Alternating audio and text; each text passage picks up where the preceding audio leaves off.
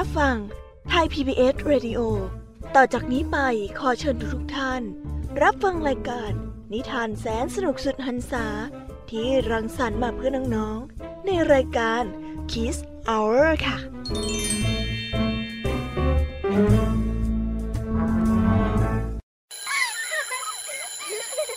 โรงเรียนเลิกแล้วกลับบ้านพร้อมกับรายการ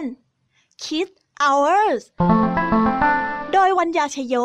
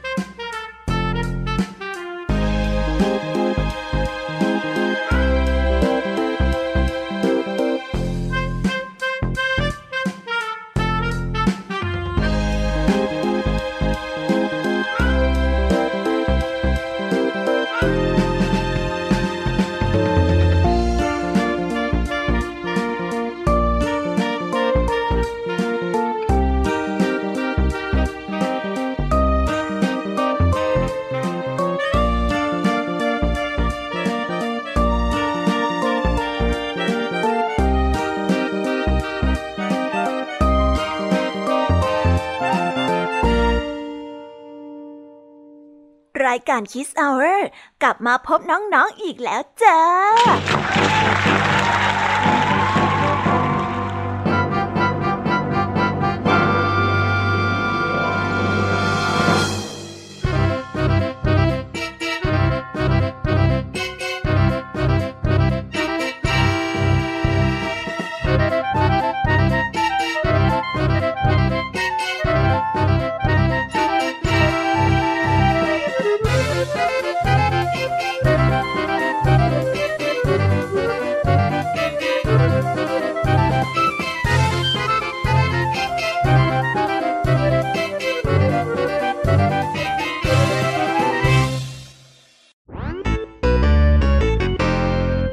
สวัสดีน้องๆที่น่ารักชาวรายการคิสเอาเรทุกๆคนนะคะ วันนี้พี่อยามีกับพองเพื่อน ก็ได้นำนิทานสนุกๆมาเล่าให้กับน้องๆได้ฟัง เพื่อเปิดจินตนาการและตะลุยไปกับโลกแห่งนิทานกันอย่างสนุกสนานนั่นเอง น้องๆคงอยากจะรู้กันแล้วใช่ไหมล่ะคะ ว่านิทานที่พวกพี่ไปเตรียมมานั้นเนี่ยจะมีนิทานเรื่องอะไรกันบ้าง งั้นเดี๋ยวพี่แอมมี่จะบอกกันเกริ่นไว้ พอให้เรียงน้ำย่อยกันไว้ก่อนนะ วันนี้คุณครูไหวใจดีก็ได้เตรียมนิทานคุณธรรมทั้งสองเรื่องมาเล่าให้กับน้องๆได้ฟังกัน คุณครูไหวใจดีในวันนี้พกนิทานมาถึงสองเรื่อง ในนิทานเรื่องแรกของคุณครูไหวนี้ มีชื่อเรื่องว่า ลูกหมูสร้างบ้าน ต่อกันด้วยเรื่อง ยักษ์จอมหมอ ส่วนเรื่องราวทั้งสองเรื่องนี้จะเป็นอย่างไร คงต้องไปรอติดตามรับฟังกันในช่วงของคุณครูไหวใจดีกันนะคะเด็กๆ พี่แยมีเล่าให้ฟังในวันนี้ก็ไม่ยอมน้อยหน้าคุณครูไหวค่ะ ในพกนิทานทั้งสามเรื่องสามรสมาฝากพวกเรากัน ในนิทานเรื่องแรกของพี่แยมี่นี้ มีชื่อเรื่องว่า ปุ๋ยจามโกหกต่อกันด้วยเรื่องหมาป่ากับลูกแพะทั้งเจ็ดตัว และปิดท้ายด้วยเรื่องแรกอรุณ ส่วนนิทานทั้งสามเรื่องนี้จะสนุกสนานแค่ไหน ก็คงต้องไปรอติดตามกันในช่วงของพี่แยมมีเล่าให้ฟังกันนะคะ วันนี้ลุงทองดีกับเจ้าจ้อยก็ได้เตรียมนิทานสุภาษิตมาฝากพวกเรากันอีกเช่นเคยค่ะ ซึ่งในวันนี้นะคะมาพร้อมกับสำนวนที่ว่า ยืนหมูยืนแมว เรื่องราวและความหมายของคำคำนี้จะเป็นอย่างไร เอาไว้ไปรอฟังกันในช่วงนิทานสุภาษิตกันนะคะ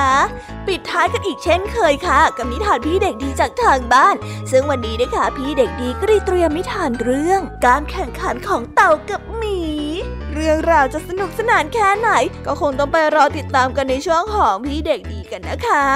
โอ้โห เป็นยังไงล่ะ แค่ได้ยินแค่ชื่อเรื่องนิทานก็น่าสนุกแล้วใช่ไหมล่ะคะเด็กๆ พี่แยมมีก็ตื่นเต้นที่อยากจะรอฟังนิทานที่แสนสนุกที่พวกเรารออยู่ไม่ไหวแล้วล่ะค่ะ มีแต่เรื่องที่น่าฟังทั้งนั้นเลยนะคะเนี่ยเอาละค่ะ งั้นเรามาเตรียมตัวเตรียมใจไปให้พร้อมกับการไปตะลุยในโลกแห่งนิทานกันเลยดีกว่า ตอนนี้เนี่ยคุณครูไหวได้มารอน้องๆอยู่ที่หน้าห้องเรียนแล้วค่ะ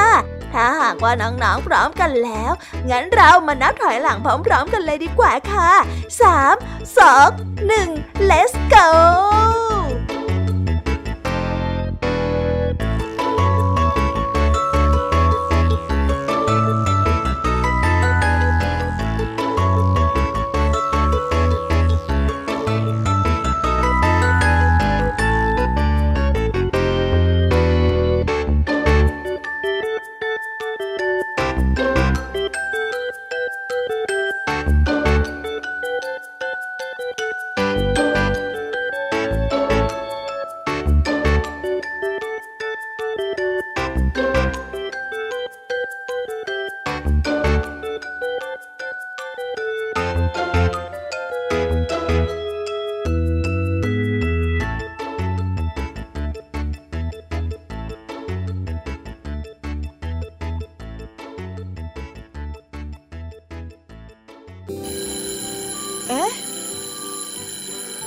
ออดดังแล้ว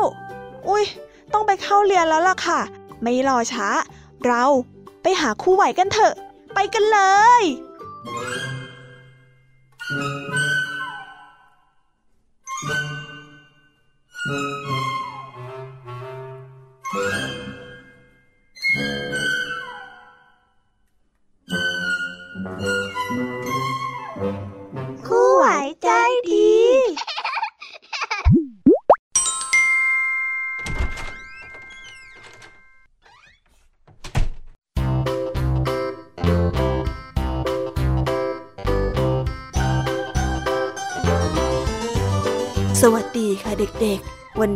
กลับมาพบกับคุณครูไหวกันอีกเช่นเดิมนะ และวันนี้ค่ะ แน่นอนค่ะว่า วันนี้เมื่อมาพบกับคุณครูไหวแล้ว ครูไหวก็ต้องมีนิทานสองเรื่องมาเล่าให้กับเด็กๆได้ฟังกัน ซึ่งในนิทานเรื่องแรกนี้ มีชื่อเรื่องว่า ลูกหมูสร้างบ้าน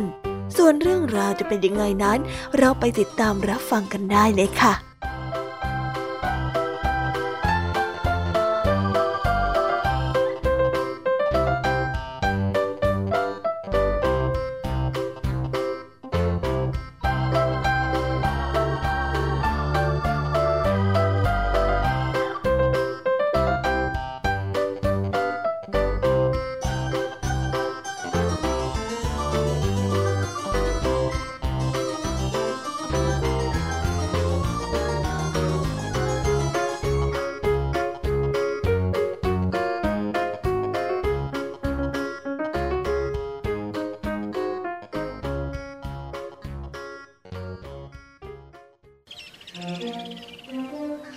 กันละครั้งหนึ่งนานมาแล้ว ได้มีแม่หมูกับลูกหมูสามตัว ได้อาศัยอยู่ในป่าแห่งหนึ่ง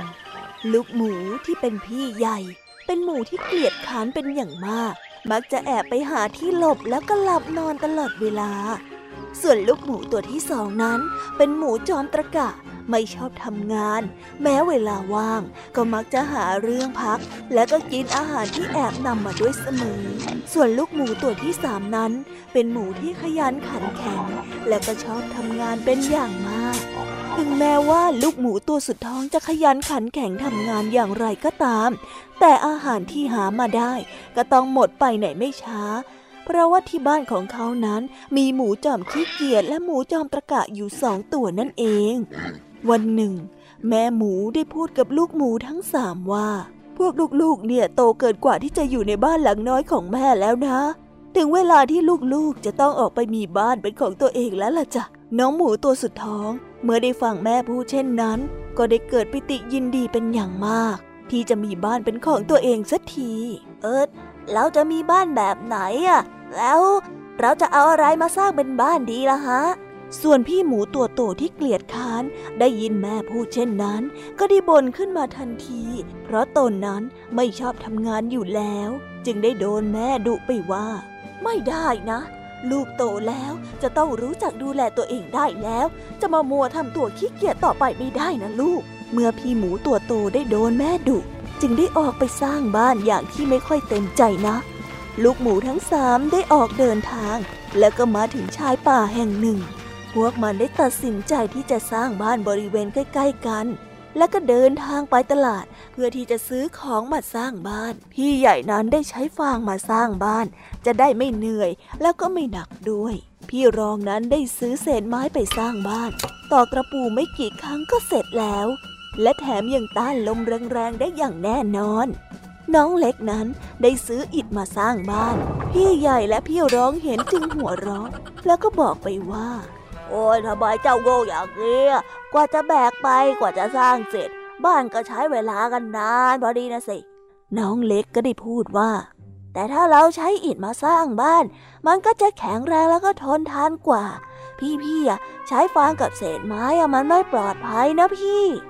แล้วทั้งสามพี่น้องก็ได้แบกของกลับบ้าน พอถึงชายป่าต่างก็แยกย้ายกันมาสร้างบ้านของใครของมัน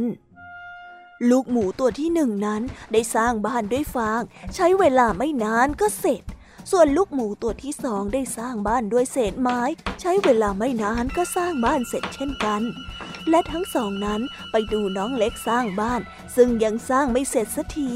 น้องเล็กนั้นต้องค่อยๆ ก่ออิฐทีละก้อนทีละก้อน จนกว่าบ้านนั้นจะเสร็จ เพราะน้องเล็กอยากได้บ้านที่แข็งแรงและก็คงทน น้องเล็กจึงไม่เชื่อฟังพี่ๆทั้งสองที่บอกให้มาเปลี่ยนใช้ฟางกับไม้ หมูทั้งสองนั้นจึงออกไปวิ่งเล่นแล้วก็ว่ายน้ำกันอย่างสนุกสนานจนกระทั่งคืนหนึ่ง ได้มีหมาป่าได้แอบมาซุ่มดูหวังว่าจะจับลูกหมูทั้งสามนี้เป็นอาหาร แล้วก็ได้ไปบ้านของลูกหมูที่สร้างบ้านด้วยฟางก่อน พอมันมาถึงประตู มันก็ได้พูดขึ้นว่า เจ้าลูกหมูน้อย ออกมาให้ข้ากินดีกว่านะฉันไม่เปิดประตูให้แกหรอก ไป ไปหมดนะ อ๋อเหรอ ไม่เปิดไม่เป็นไร บ้านฟางแบบนี้ข้าเป่าแค่ครั้งเดียวก็พังแล้วล่ะ มามะ มาให้พี่หมาป่ากินดีกว่าแย่แล้ว บ้านหวางของฉันพังหมดแล้วเจ้าลูกหมู ได้รีบวิ่งไปหาน้องกลางที่สร้างบ้านด้วยเศษไม้ แล้วเจ้าหมาป่านั้นก็มาเคาะที่ประตู แล้วก็บอกให้เปิดประตู เปิดให้ข้าเข้าไปกินเดี๋ยวนี้นะ ถ้าไม่เปิดข้าจะพังบ้านหลังนี้อีกรอบแน่ลูกหมูได้บอก ไม่มีทางอะข้าไม่ยอมเปิดประตูให้หมาป่าใจร้ายโดยเด็ดขาดเลยๆอ๋อเหรอ บ้านไม้ที่ไม่แข็งแรงแบบนี้ แค่ข้ากระโดดกระแทกประตูสักสองที มันก็น่าจะพังลงได้แล้วล่ะ เอาล่ะนะ เตรียมตัวให้ดีหนึ่งสองสามนี่แน่แล้วเจ้าหมาป่านั้นก็ได้พังประตูเข้าไปได้ เจ้าหมูทั้งสองตัวก็รีบวิ่งไปที่บ้านอิดของน้องโดยที่มีเจ้าหมาป่านั้นวิ่งตามมาติดๆแล้วก็ได้เล่าเรื่องให้น้องเล็กฟัง ว่าบ้านของทั้งสองนั้นถูกพังไปหมดแล้ว เจ้าหมาป่าก็มาถึงบ้านน้องเล็ก มาเคาะประตู มันก็ได้พูดขึ้นว่า เปิดให้ข้าเข้าไปกินเดี๋ยวนี้นะ มามะ มาให้พี่หมาป่ากินดีกว่า น้องเล็กก็ได้ตะโกนบอกไป กลับบ้านเจ้าสาหมาป่า เจ้าน่ะไม่มีทางพังบ้านหลังนี้ได้หรอกนะ เดี๋ยวข้าจะเป่าให้บ้านเจ้าพังไปเลยแล้วมันก็ได้รวบรวมลมเป่า แต่บ้านนั้นก็ไม่ยอมพังหมาป่าได้พูดขึ้นมาว่า ได้ ข้าจะกระโดดกระแทกให้บ้านพังไปเลยหนึ่งสองสามนี่แน่โอ๊ยโอ๊ยโอ๊ยใครก็ได้ช่วยข้าด้วย โอ๊ยทำไมเจ็บอย่างนี้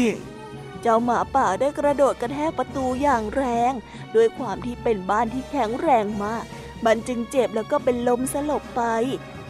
ลูกหมูทั้งสามตัวจึงได้ปลอดภัยในบ้านอิฐของน้องเล็ก ทั้งสามตัวจึงได้ตกลงกันว่า จะอาศัยอยู่ด้วยกันที่บ้านของน้องเล็กชั่วขณะหนึ่ง ตั้งแต่นั้นมาเจ้าหมาป่าก็ได้เงียบหายไป ภายหลังจากนั้นไม่นาน เจ้าหมาป่าได้เดินแบกเอาบันไดยาวไปที่บ้านอิฐของเจ้าพวกลูกหมู เพื่อที่จะปีนเข้าทางปล่องไฟของหลังคา แล้วก็พูดขึ้นว่าฮ่าฮ่าฮ่าพวกแกเสร็จข้าแน่เจ้าลูกหมูสามตัว เมื่อลูกหมูทั้งสามเห็นเจ้าหมาป่ากำลังปีนขึ้นมาบนปล่องไฟ น้องหมูตัวที่สามจึงได้รีบพูดว่า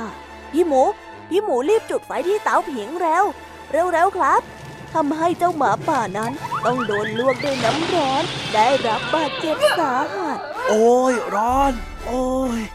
โอ้ยร้อน ร้อนอะไรแบบนี้ โอ้ย โอ้ยร้อน จนขนตามร่างกายของมันได้ร่วงแล้วก็หล่นออกมาจนเกือบจะหมด หลังจากนั้นเป็นต้นมาหมาป่าก็ได้เกิดคิดสำนึกขึ้นมาได้ จึงได้กลับตัวกลับใจเสียใหม่ ได้กลายเป็นหมาป่าที่อ่อนโยน และก็ได้อาศัยอยู่ที่บ้านของมันอย่างสงบสุขส่วนหมูผู้ที่เป็นพี่ทั้งสองตัวก็ได้ตั้งใจจำเอาน้องหมูตัวสุดท้องนั้นเป็นตัวอย่างที่ดี นั่นคือหันมาขยันหมั่นเพียรไม่เกลียดค้าน ฝ่ายแม่ของลูกหมูนั้นก็มีความสุขเป็นอย่างมาก เพราะว่าภูมิใจในลูกหมูทั้งสามของตน ตั้งแต่นั้นเป็นต้นมา หมูทุกตัวจึงได้มีชีวิตที่อบอุ่นและเป็นสุข และได้อาศัยซึ่งกันและกันเป็นอย่างดีตลอดมา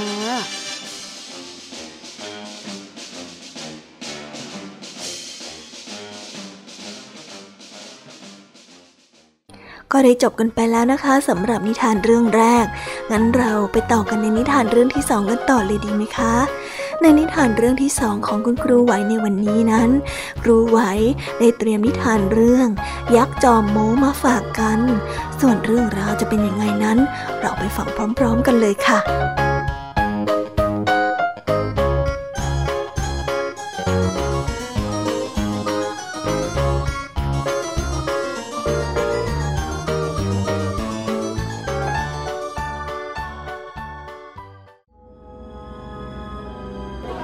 ไม่มีใครชอบตีนโต เพราะตีนโตนั้นเป็นยักษ์ที่ชอบคุยโวโอ้อวด ว่าตนเองนั้นเก่งกว่าผู้อื่นอยู่เสมอ นอกจากจะเป็นยักษ์จอมโมแล้ว ตีนโตยังเกเรอีกด้วยเขาชอบยกบ้านที่อยู่อีกที่หนึ่ง ไปไว้อีกที่หนึ่ง แกงเป่าน้ำในสระ ที่ฝูงเป็ดกำลังเล่นจนแห้งขอด ทั้งยังชอบเหยียบย่ำที่ดิน แล้วก็ถอนต้นไม้ของพวกชาวบ้านจนยับเยินไปทั่วทั้งสวน เรื่องของตีนโตล่วงรู้ไปถึงพระราชา พระราชาอยากสั่งสอนให้ตีนโตนั้น กลายเป็นยักษ์ที่ดี จึงเรียกให้ตีนโตเข้าไปเฝ้าที่วัง ตีนโตรู้สึกหวาดหวั่นที่ถูกเรียกเข้าวัง เขา ได้คิดว่าตนเองจะถูกด่าที่ซุกซนและก็เกเร สร้างเรื่องมากมาย แต่พระราชานั้นกลับไม่ว่ากล่าวหรือว่าลงโทษใด ๆ กลับมอบงานให้เขาทำอีกด้วย ข้ามีเรื่องอยากจะปรึกษาเจ้าหน่อย เทวดาจิ๋วคนสวนของข้าตัวเล็กกระจ้อยร่อย ดูแลสวนที่กว้างใหญ่ของข้าไม่ทั่วถึงข้าจึงอยากจะให้เจ้ามาช่วยดูแลหน่อย และมอบหมายให้กับเจ้า ดูแลทางทิศตะวันออก แล้วให้เทวดาจิ๋วดูแลทางทิศตะวันตก เจ้าว่าดีหรือไม่ ตีนโตได้รับคำสั่ง แล้วก็รู้สึกเป็นเกียรติอย่างยิ่ง เขามั่นใจว่าจะเป็นคนส่วนที่เก่งที่สุด ตีนโตมองเทวดาจิ๋วอย่างดูแคลน แล้วก็เริ่มคุยโม้โอ้อวดว่า ได้เลย เดี๋ยวข้าจะปลูกดอกไม้ที่สวยงามที่สุด ข้าเองก็แปลกใจเหมือนกันนะ ว่าเทวดาจิ๋วจะทำเหมือนข้าได้ยังไงเพ ราะว่าข้าเนี่ยคือคนสวนที่เก่งที่สุด ไม่มีใครมาเทียบได้อยู่แล้ว ตีนโตได้กราบทูลพระราชาอย่างมั่นอกมั่นใจ พระราชาเพียงแต่รับฟังแต่ไม่ได้พูดอะไรอีก ตีนโต เริ่มทำงานอย่างขยันขันแข็ง เขามีกำลังมากมาย จึงพลวนดินได้ดี ถอนหญ้าในแปลงดอกไม้ได้อย่างรวดเร็ว แต่กลับไม่ถนัดในการปลูกต้นไม้ หรือว่าดูแลต้นอ่อน เพราะมือที่ใหญ่โตเกินไป ในฤดูหนาว ตีนโต ได้หัวเราะเทวดาจิ๋วที่ถอนหญ้าพรวนดินได้อย่างเชื่องช้ากว่าเขา แต่ในฤดูร้อน เทวดาจิ๋วกลับเป็นฝ่ายหัวเราะตีนโต ไม่มีดอกไม้ขึ้นเหมือนในสวนของตนเมื่อพระราชามาทอดพระเนตรเห็นสวน ตีนโตก็ยืนคอตกอย่างผิดหวัง พระราชาถึงให้บทเรียนแก่ตีนโตว่า เจ้าคงได้รับบทเรียนแล้วสินะ เจ้าน่ะเก่งหลายอย่าง แต่บางอย่างเจ้าก็ทำได้ไม่ดีจำไว้นะ ไม่มีใครเก่งไปซะทุกอย่างหรอก ถ้าพวกเจ้าสองคนร่วมมือกันทำสวน นั่นคงจะออกมาดีมากเลยละ่ะ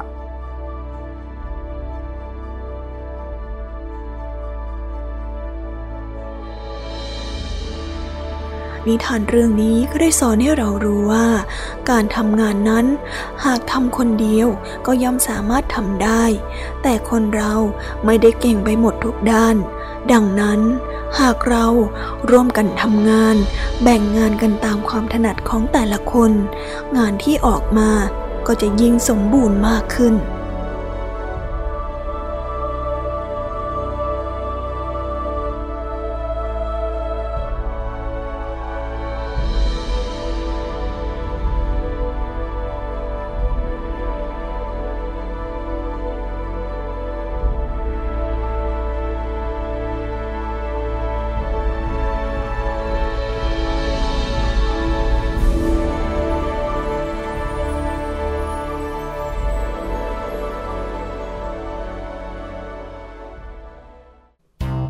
แล้วก็ได้จบกันไปแล้วนะคะสำหรับนิทานทั้งสองเรื่อง เป็นยังไงกันบ้างคะ นิทานในวันนี้สนุกกันไหมเอ่ย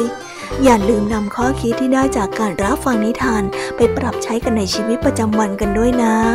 และวันนี้ก็หมดเวลาของคุณครูไหวกันไปแล้ว ละค่ะ ครูไว้ก็ต้องส่งต่อเด็กๆ ให้ไปฟังนิทานในช่วงต่อไปกับช่วงพี่แอมมี่กันเลยนะคะสำหรับตอนนี้เนี่ย ครูไว้ก็ต้องขอตัวลากันไปก่อนแล้ว สวัสดีค่ะ บ๊ายบาย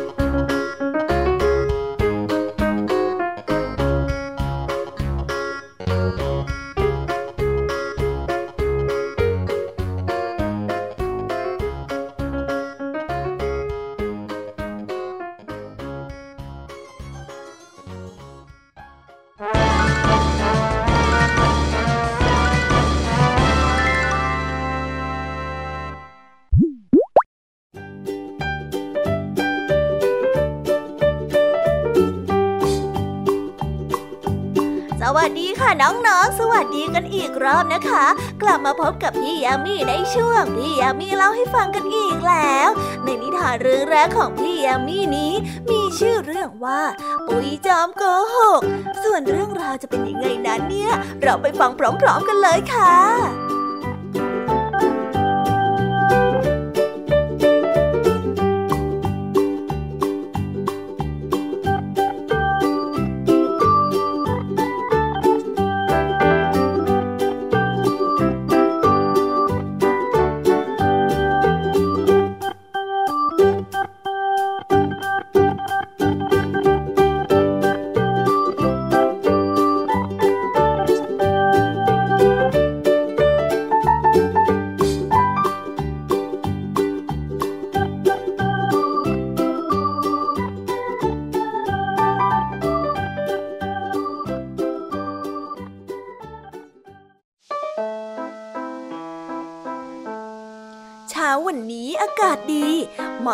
การไปปิกนิก กระต่ายน้อยที่มีชื่อว่านิ่ม จึงคิดจะชวนเพื่อนๆออกไปนั่งกินผักกาดกันนอกบ้าน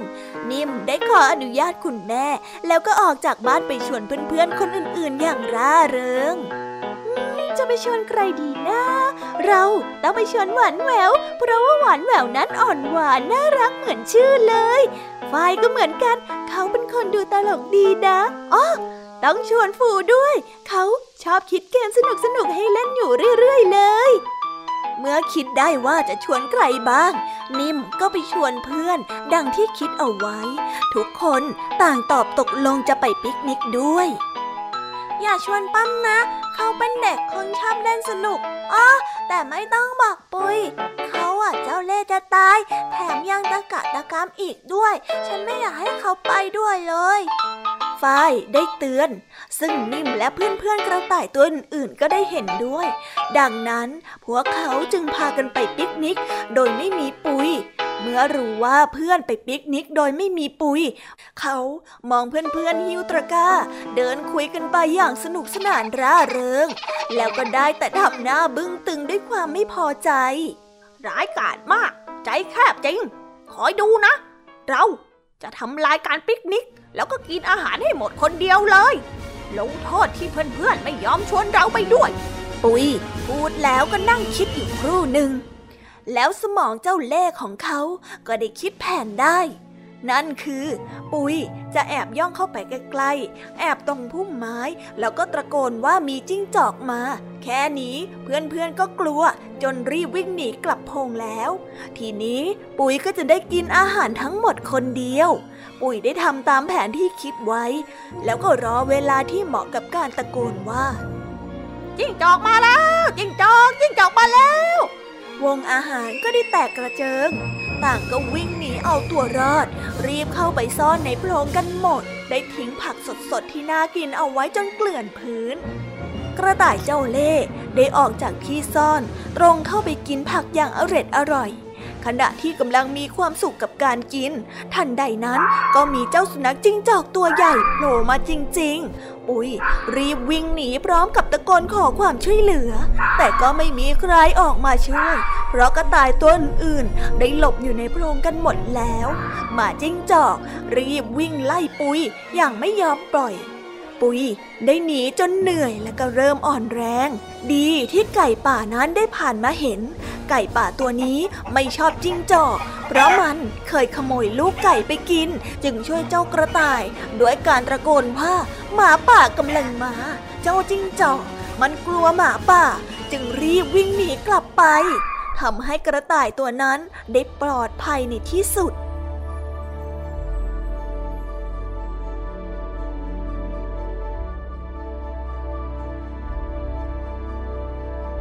นิทานเรื่องนี้ก็ได้สอนให้รู้ว่า จงระวังคำพูดของตนเองไว้ให้ดี โดยเฉพาะการพูดโกหกหลอกลวง ที่มันอาจจะกลายเป็นเรื่องจริง และนำความเดือดร้อนมาให้ก็ได้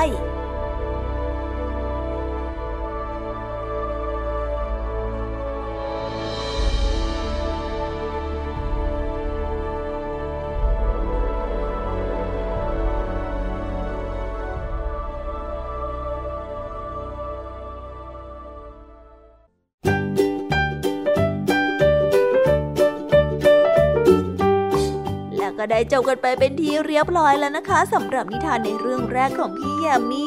เป็นยังไงกันบ้างล่ะคะเด็กๆ สนุกกันหรือเปล่าเอ่ยถ้าเด็กๆสนุกเนี่ยงั้นเราไปต่อกันในนิทานเรื่องที่สองของพี่ยามีกันต่อเลยนะคะ ในนิทานเรื่องที่สองของพี่ยามีนี้ มีชื่อเรื่องว่าหมาป่ากับลูกแพะทั้งเจ็ดตัว ส่วนเรื่องราวจะเป็นยังไงนั้น เราไปรับฟังพร้อมๆกันได้เลยค่ะ「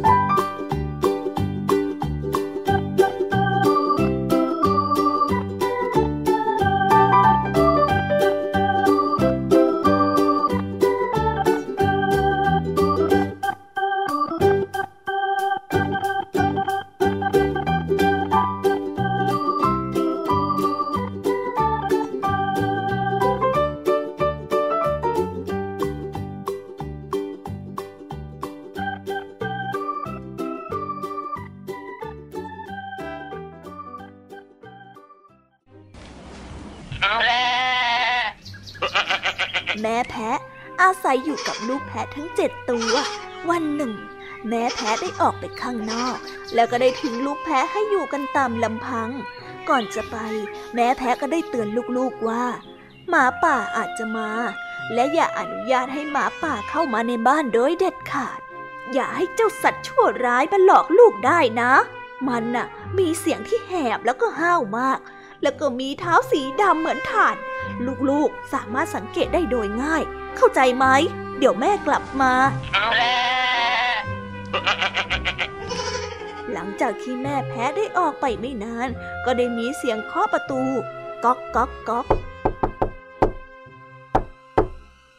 โอ้ เจ้าลูกแพะ ให้ฉันเข้าไปหน่อยสิ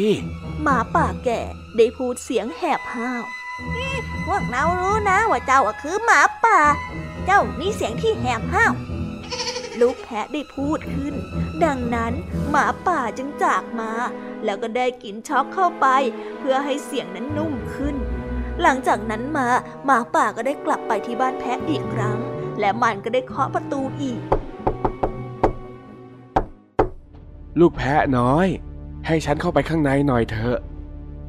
มันได้พูดด้วยน้ำเสียงที่นุ่มนวล แต่ลูกแพะทั้งเจ็ดก็ได้สังเกตเห็นเท้าที่สีดำที่มีรอยแตกตรงด้านล่างของประตู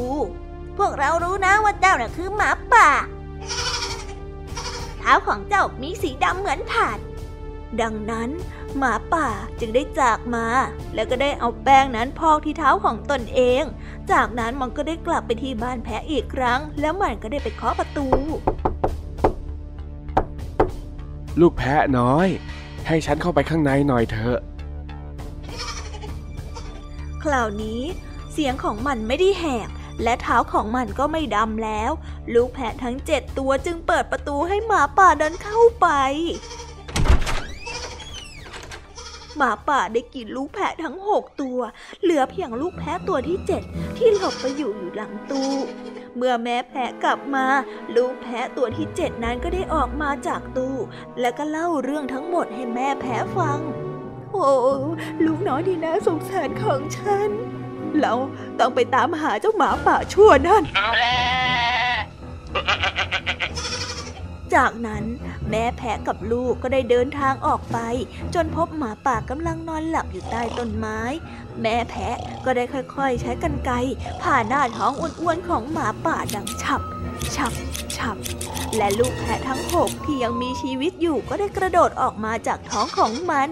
จากนั้น แม่แพะก็ได้เก็บก้อนหินหกก้อน และก็ได้นำมาใส่ท้องของหมาป่า ก่อนที่จะเย็บปิด เสร็จแล้วมันกับลูกก็ได้หลบไปอยู่หลังต้นไม้เพื่อคอยดูเหตุการณ์ เมื่อหมาป่าได้ตื่น มันก็รู้สึกหิวน้ำจึงได้เดินไปที่บ่อน้ำแต่น้ำหนักของก้อนหินทำให้ตัวมันนั้นตกลงไปในน้ำดังตุ้มหลังจากนั้นเป็นต้นมาก็ไม่มีใครเห็นหมาป่าอีกเลย แม่แพะและลูกๆก็ได้กระโดดโลดเต้นตลอดการเดินทางกลับบ้านด้วยความสุข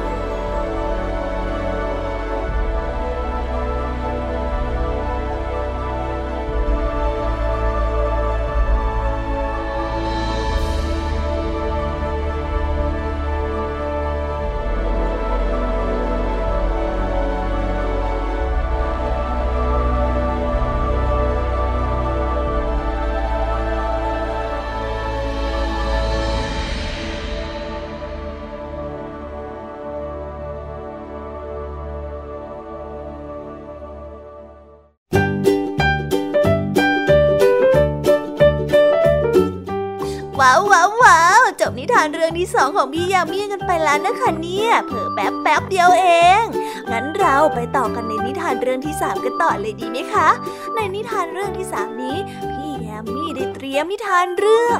แรกอรุณมาฝากกัน เรื่องราวจะเป็นยังไง เราไปฟังกันเลย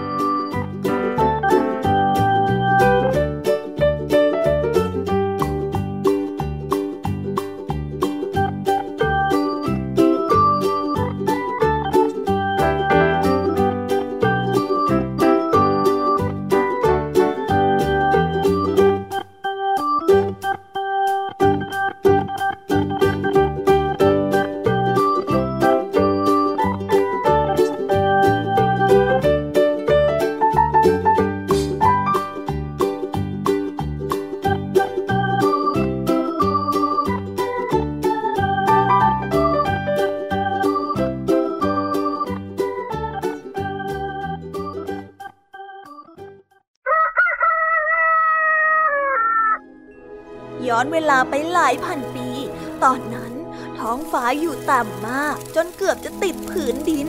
ช่องว่างระหว่างท้องฟ้ากับดินนั้น แคบจนกระทั่งไม่มีใครลุกขึ้นยืนได้ ต้องคืบคานกันอยู่ในความมืด จนกระทั่งวันหนึ่ง มีนกตัวเล็กๆ เจ้าปัญญาชื่อว่าแม็กซ์เขาคิดได้ว่าถ้านกทั้งฝูงร่วมแรงร่วมใจกันทำงาน ก็จะแก้ไขปัญหานี้ได้สำเร็จ หัวหน้าฝูงจึงเรียกมาประชุมเพื่อวางแผน แม็กซ์ได้พูดว่า พวกเราฟังทางนี้นะ ข้าคิดได้แล้วล่ะว่าจะทำอย่างไร ถึงจะยกท้องฟ้าให้สูงขึ้นจากพื้นดินได้ แต่คงต้องอาศัยความสามัคคีร่วมมือกันของพวกเรานะถึงจะทำได้ เอาละเจ้าไปหาไม้ยาวๆมาคนละท่อน แล้วช่วยกันค้ำท้องฟ้าเถอะ นกทั้งหลายเมื่อได้ยินแบบนั้น จึงพากันไปหากิ่งไม้ เพื่อที่จะเอามาช่วยกันค้ำท้องฟ้า แล้วก็ดึงให้สูงขึ้น ทีแรกก็ดันท้องฟ้าขึ้นไปพักไว้บนก้อนหินเตี้ยๆก่อน แล้วก็ค่อยๆ ขยับขึ้นไปวางบนก้อนหินที่สูงขึ้นเรื่อยๆจนกระทั่งในที่สุด ท้องฟ้าก็มีช่องว่าง ห่างจากพื้นดินพอให้ยืนขึ้นได้ เย้สำเร็จแล้วสำเร็จแล้วสำเร็จแล้วเย้เย้ฝูงนกได้โห่ร้องอย่างดีใจ หลังจากเหน็ดเหนื่อยแล้วก็ช่วยกันใช้ไม้นั้นค้ำท้องฟ้าให้สูงขึ้น ระหว่างนั้นแม็กซ์ได้สังเกตเห็นอะไรบางอย่างจึงร้องขึ้นมาว่า เอ๊ะนั่นมันแสงอะไรกัน เมื่อท้องฟ้าเปิดกว้าง แสงตะวันอันเจิดจ้าสดใส ก็ส่องผ่านเข้ามาได้ฝูงนกได้รื่นเริงยินดีกับแสงอันอบอุ่นในยามเช้า ที่ไม่เคยพบมาก่อน ต่างก็ได้ส่งเสียงร้องกันอย่างเจ้ยแจ้ว เสียงเพลงทำลายความมืดให้แตกเป็นสิ่งเสียง แล้วความมืดก็ได้กลับกลายเป็นก้อนเมฆลอยสูงขึ้นไปบนท้องฟ้า นิทานเรื่องนี้ก็ได้สอนให้เรารู้ว่า ความสามัคคีจะสามารถช่วยทำให้เรื่องที่เป็นไปไม่ได้นั้น ให้เป็นไปได้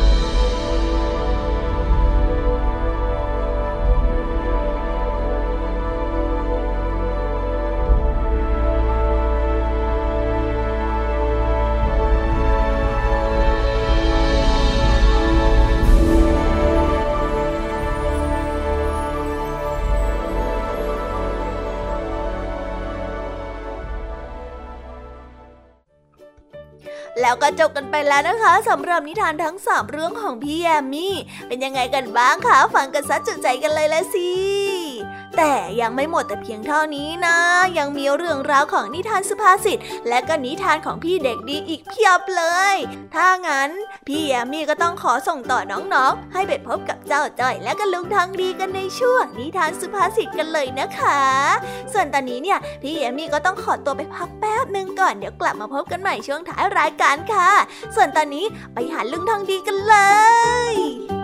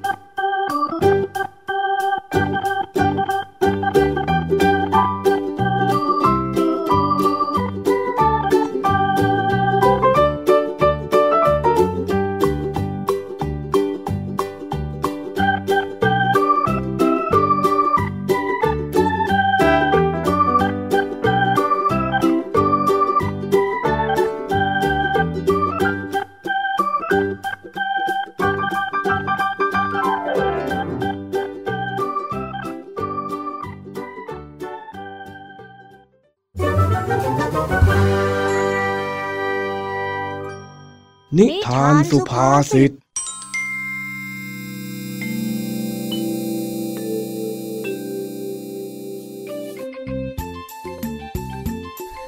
วันนี้แม่ของจ้อยเดินมาหาลุงทองดีที่บ้าน แล้วก็มาเล่าอะไรบางอย่างให้ลุงทองดีฟัง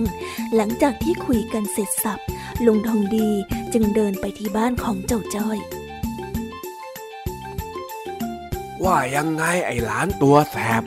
ได้ข่าวว่างอแงหรือยังไงล่ะเองนะฮะไม่รู้ไม่ชี้ ใครจะมาพูดอะไรจ้อยก็ไม่ฟังทั้งนั้นแหละ แม้แต่กับข้าเองก็จะไม่คุยหรือจ้ะจ้อยไม่อยากคุยกับใครแล้วจ้อยหมดหวังจ้อยสิ้นหวัง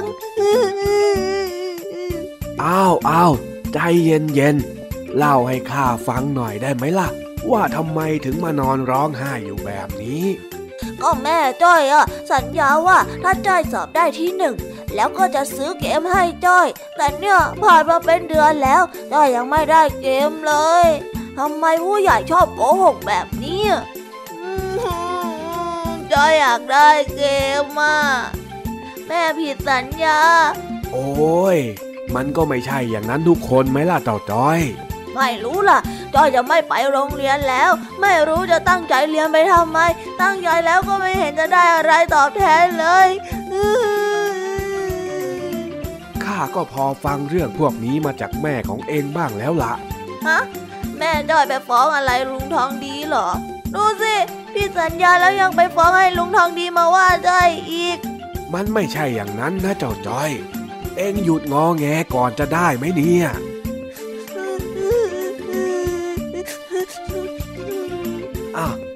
งั้นวันนี้เองมากับข้า ไม่ต้องไปโรงเรียนสักวัน เดี๋ยวข้าจะพาไปดูอะไร แล้วเรามายื่นหมูยื่นแมวกัน ถ้าหากว่าถึงตอนเย็น แล้วเองยังอยากจะได้เกมอยู่ละก็ เดี๋ยวข้าจะเป็นคนพาเองไปซื้อกับตัวข้าเลย แต่จ้อยไม่มีหมูไปแลกกับลุงทองดีหรอกนะจ๊ะเฮ้ยมันไม่ได้หมายความแบบนั้น ที่ข้าพูดนะมันเป็นสำนวนไทย เอาเป็นว่าเอ็งไปแต่งตัวแล้วมากับข้า เดี๋ยวระหว่างทางข้าจะเล่าให้เอ็งฟังอีกทีก็แล้วกัน ว่าแล้วลุงทองดีก็พาจ้อยไปเดินไต่คันนา ฝ่าทุ่งข้าวไปไกลลิบ ในระหว่างทางจ้อยก็เลยถามลุงทองดีขึ้นมาว่า ลุงทองดี ลุงยังไม่ได้เล่าเลยนะจ๊ะว่ายื่นหมูยื่นแมวคืออะไรอะ อ๋อคำว่ายื่นหมูยื่นแมว ก็คือการตกลงว่าจะแลกเปลี่ยนอย่างเท่าเทียม แล้วรับของที่สัญญากันไว้ให้ตรงเวลายังไงล่ะเจ้าจ้อย อ๋อ ถ้าอย่างนั้น วันนี้จ้อยก็จะได้เกม โดยที่ไม่ต้องเสียหมูเลยนะเหรอจ๊ะ เย้เออทำเป็นดีใจไปนะเองอะลุงทองดี พาเจ้าจ้อยมาหยุดอยู่ที่ใต้ร่มไม้แห่งหนึ่ง ซึ่งก็คือต้นไม้แถวแถวๆนาของแม่เจ้าจ้อยนั่นเอง จากนั้นลุงทองดีจึงนั่งคุยกับเจ้าจ้อยอยู่ใต้ร่มไม้นั้น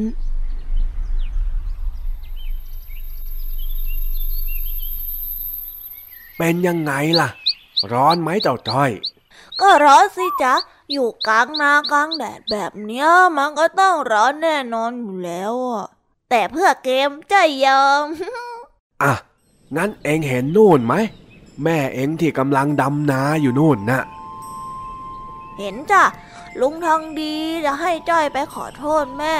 แล้วลุงก็จะซื้อเกมให้จ้อยใช่ไหมล่ะ เปล่าเลย เองไม่ต้องทำอะไรทั้งนั้น เองนั่งดูอยู่เฉยๆกับข้าตรงนี้นี่แหละว้าง่ายจังทำไมง่ายอย่างนี้ล่ะลุง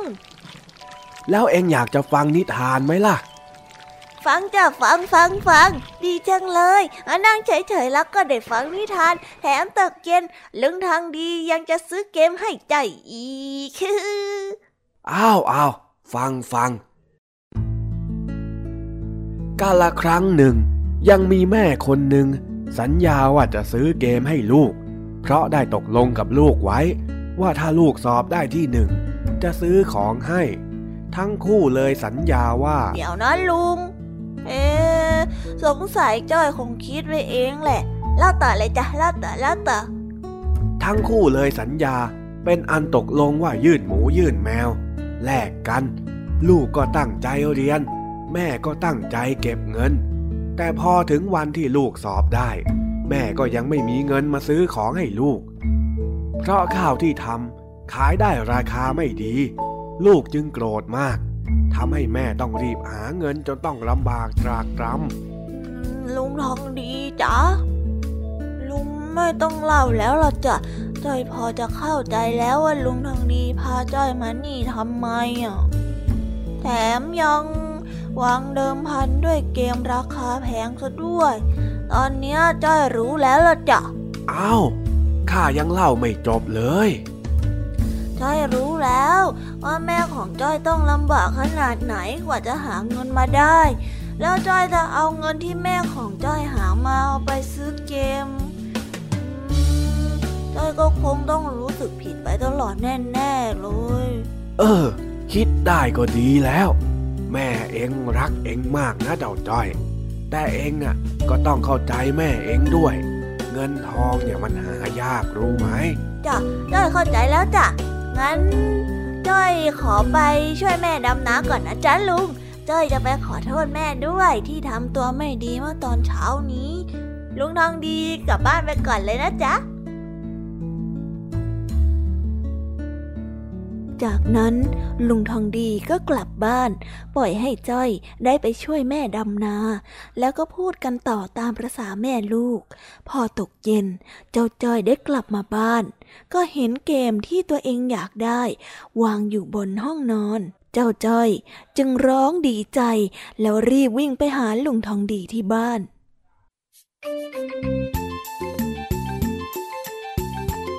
ลุงทองดี ลุงทองดี ลุงทองดีซื้อเกมให้จ้อยเหรอ ก็ใช่นะสิอ้าวแต่จ้อยก็ไม่ได้ยื่นหมูยื่นแมวนะ จ้อยไม่ได้บอกว่าอยากได้ด้วย เอ็งเอาไปเถอะ ถือว่าเป็นของขวัญจากข้าก็แล้วกัน ให้ในโอกาสที่เรียนเก่ง แล้วก็เป็นเด็กดีด้วย เย้ดีใจจังงั้นเถอะนะจ้อยจะตั้งใจเรียนให้มากๆ แล้วก็มาขอให้ลึงทางดียื่นหมูยื่ นแมวกับจ้อยอีกดีกว่าจ้อยนะ อยากได้รถบังคับ อยากได้หุ่นยนต์อยากได้คอมอยากได้อยากได้อยากได้นี่นี่ได้ทีละเอาใหญ่เลยนะเอ็งน่ะสลดได้ไม่ถึงวันตกเย็นมาก็กวนประสาทเหมือนเดิมแหมน้องทางนี้ก็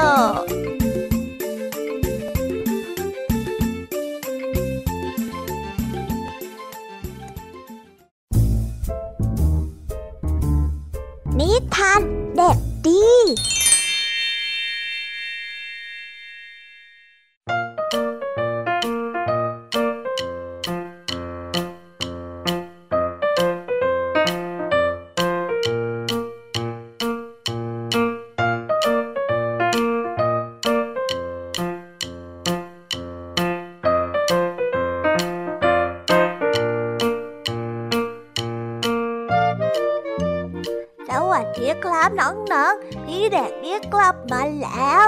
ก็มาพบกันอีกเช่นเคยกับนิทานสนุกสนุกช่วงร้ายแรกกันวันนี้พี่เด็กดีก็มีนิทานที่แสนสนุกมาเล่าให้กับน้องๆได้ฟังกัน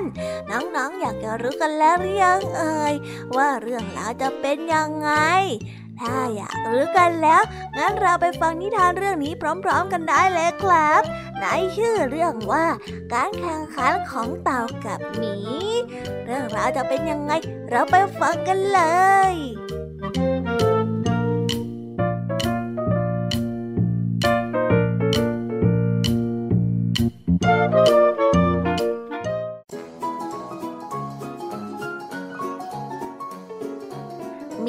หนึ่ง เดินเล่นอยู่ใกล้สระน้ำที่เย็นจัด จนได้กลายเป็นน้ำแข็ง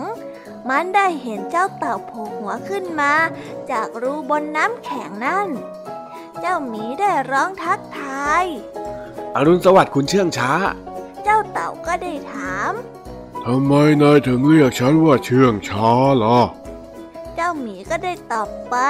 ใครๆก็รู้ว่านายเป็นสัตว์ที่ช้าที่สุด ไม่ว่าใครก็แซงหน้านายได้ทั้งนั้นนั่นแหละ เจ้าเต่าได้เอ่ยท้าทาย งั้นเรามาลองแข่งกันดูไหม เรามาวิ่งแข่งกันดีกว่าไหมล่ะ นายกล้ารับคำท้าหรือเปล่า เจ้าหมีนั้นหัวเราะกับความคิดเต่าที่สามารถจะเอาชนะตนเองได้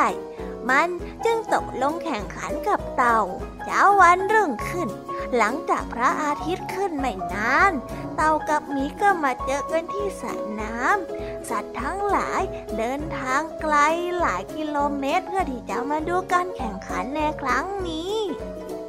ฉันจะว่ายน้ำข้ามสระ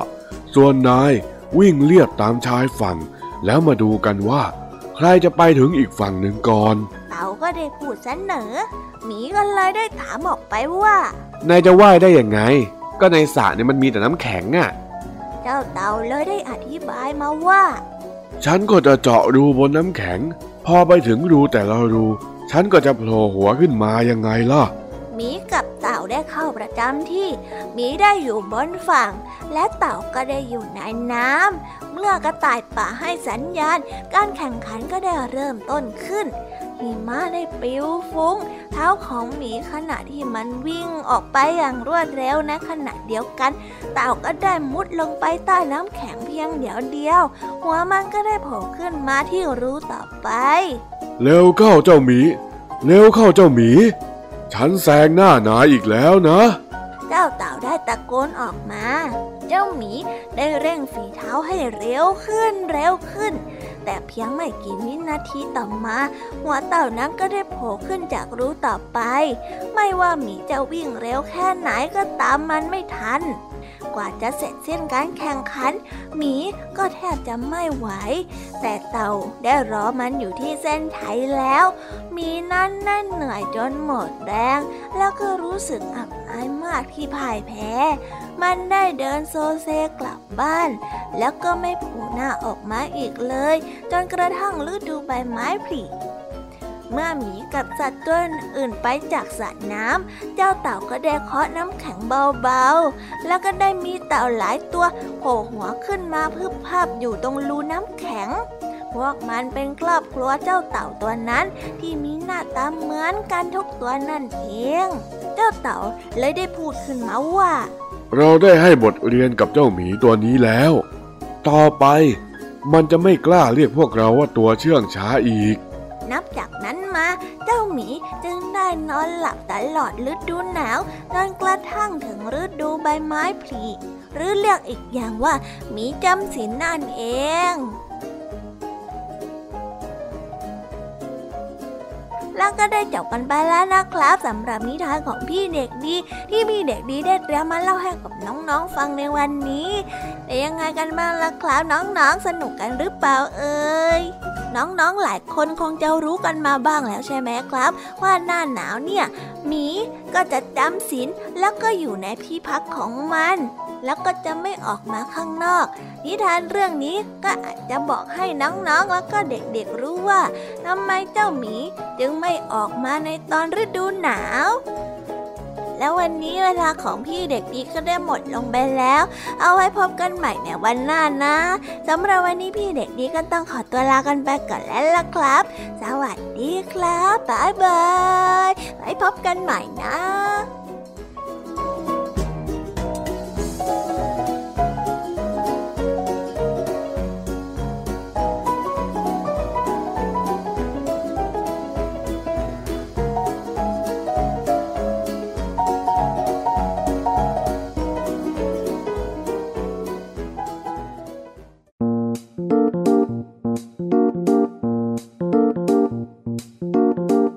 แล้วก็ได้เดินทางมาถึงช่วงสุดท้ายของรายการกันจนได้นะคะ เป็นยังไงกันบ้างเอ่ยฟังนิทานสนุกไหม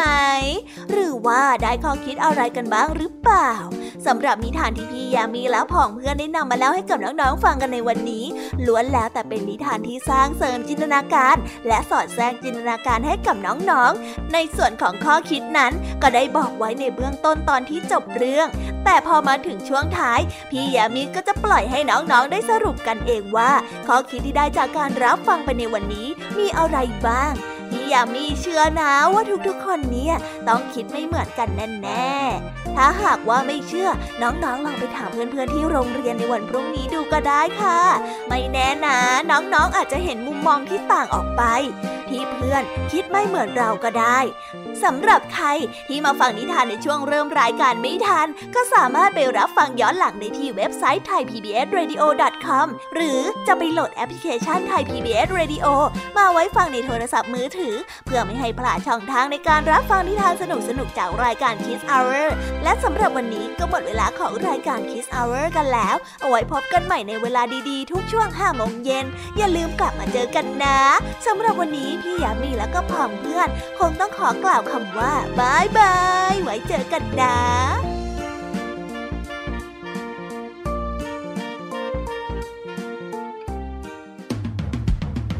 ติดตามรับฟังรายการย้อนหลังได้ที่เว็บไซต์และแอปพลิเคชันไทย PBS Radio ไทย PBS Radio วิทยุข่าวสารสาระ เพื่อสาธารณะและสังคม